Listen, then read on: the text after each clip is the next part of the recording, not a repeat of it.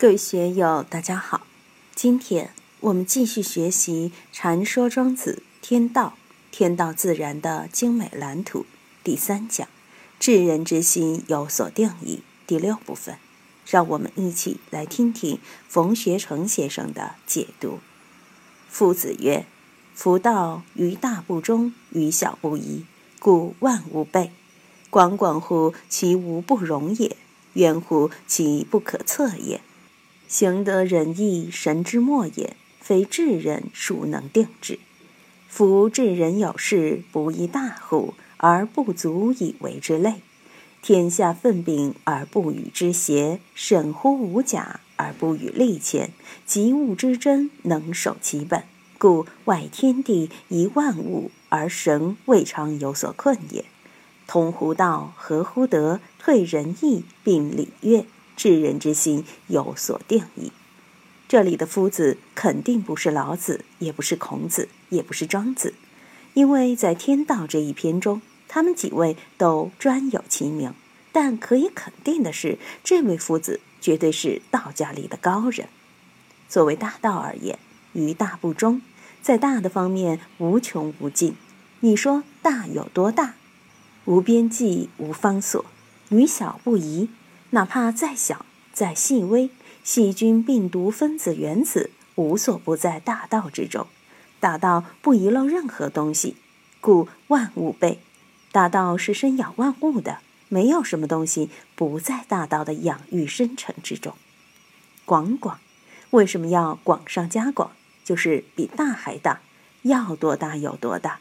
三千大千世界不足以说其大。万事万物不足以说其多，凡当有的时候，它尽有；过去的、未来的，全在它里面；你想不到的，也在它肚子里面。所以是广广乎其无不容也，渊乎其不可测也。还有深不可测，道不仅是广，而且深。广无边无涯，深纵深无尽，不可测。佛教讲般若，就有深般若、广般若之说，并以之穷尽一切法。行是外在之行迹，如果得仁义三者仅是在外在形式上去追求，那只是神之末也。我们应追求和体悟到神之本，那就应把得仁义置之于内，而不是在外在形式上去拾遗补缺。而这样的功夫。为智人孰能定之？只有智人才能达到这样的高度和深度。我们不妨再次回味下前面所讲的“曲尽恬淡，寂寞无为”这八个字。这里涉及知识、文化、精神、物质诸多方面上层建筑的种种内容。前面孔子见老子，老子说：“太慢，东西太多太多。”那么。我们所看到的一切精神内容里的一切一切，都是神之末。结合禅宗的话来说，一切念头来来去去都叫神之末。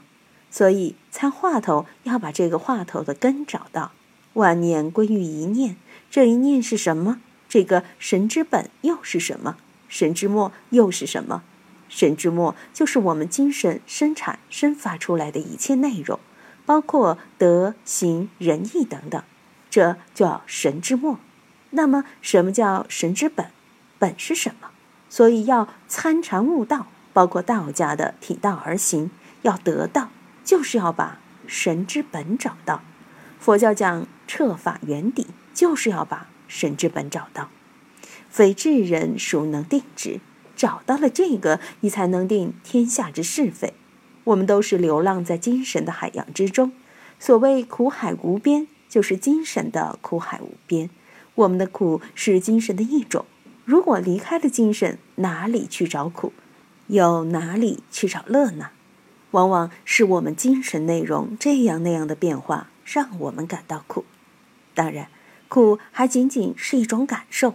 我们精神中的种种是非，都是神之末所产生出来的。如果没有智人，没有圣人，哪个能定这个准则？哪个能把这个准则、这个根本给大家表述出来呢？佛祖的八正道、正法掩藏是定佛教这个盘的。孔子的那套东西是定儒家文化这个盘的，道家学说的道也是定他的盘，这些都是需要智人、圣人才能定的。老子接着说：“夫治人有事，不亦大乎？而不足以为之累。”当然，作为皇帝，他富有天下；作为圣人，他的精神含容了人生宇宙的精神空间，却是不亦大乎。但这种大。不会成为自己的拖累，会当皇帝的人不会把天下作为自己的拖累，真正在道上行的人不会把他的知识文化作为他的一种包袱。有些搞学问的人都把文化知识作为自己的包袱。啊，我有几万册藏书，我读了几万本书，我的知识如何如何丰富？你哪里不对？你懂汉文，但不懂英文；你懂英文，但不懂德文。总之，你们的学问都做得不好。别人是不是做得不好？是做得不好，因为不懂嘛。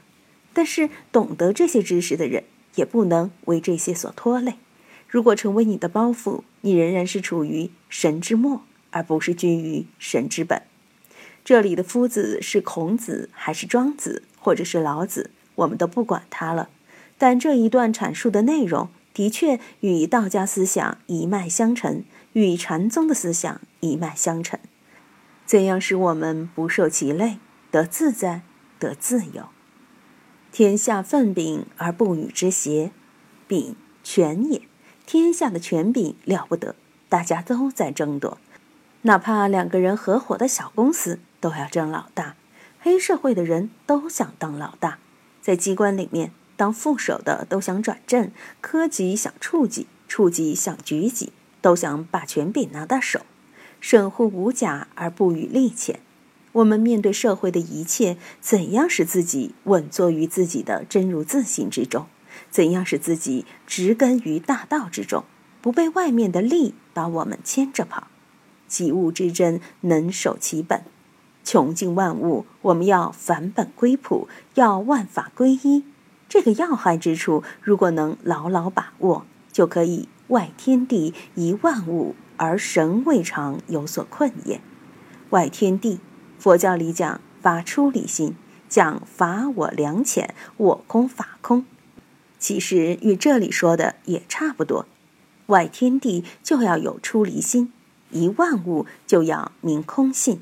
在这样的一种精神运作之中，神未尝有所困也，并不是你劳神费力的要去弄。修行的人修观法，如修白骨观、烦恼观、树息观，这样观那样观，其实也是很累的。集中精神去修这样法那样法，确实很累人。如果能够像六祖大师一样，何其自信本自清净，何其自信本不生灭，何其自信本自具足，何其自信本无动摇，何其自信能生万法。这样哪里会累呢？